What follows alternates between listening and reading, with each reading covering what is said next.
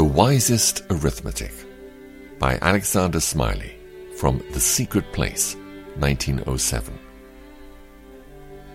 Teach us to number our days aright, that we may gain a heart of wisdom. Psalm 90, verse 12. I number my days aright when I feel their fewness.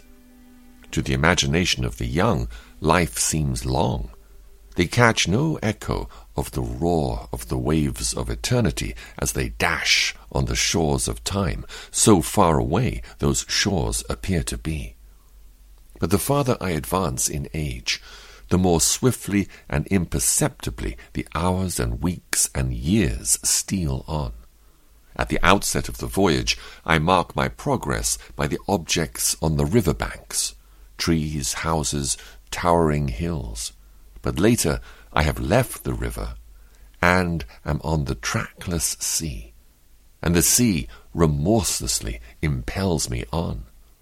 Soon I shall hear the cry, Land ahead, and my voyage of life will be finished and past.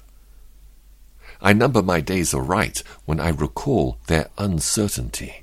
Often they are abruptly broken before they have attained their bound. Lord, spare the green and take the ripe is a cry often sounded, but the cry is not always answered. And the child, as well as the parent, is laid in the churchyard grave. Let me remember how brittle my years are, and let me seize hold upon eternal realities which cannot be shaken. I number my days aright also if I compare them with the unchangeableness of God. The world watches the generations come and go, but God is without beginning, and the millenniums have left him unhurt by the tooth of time. How paltry my fourscore winters seem in the light of his unending ages! Yes, but let me turn to him.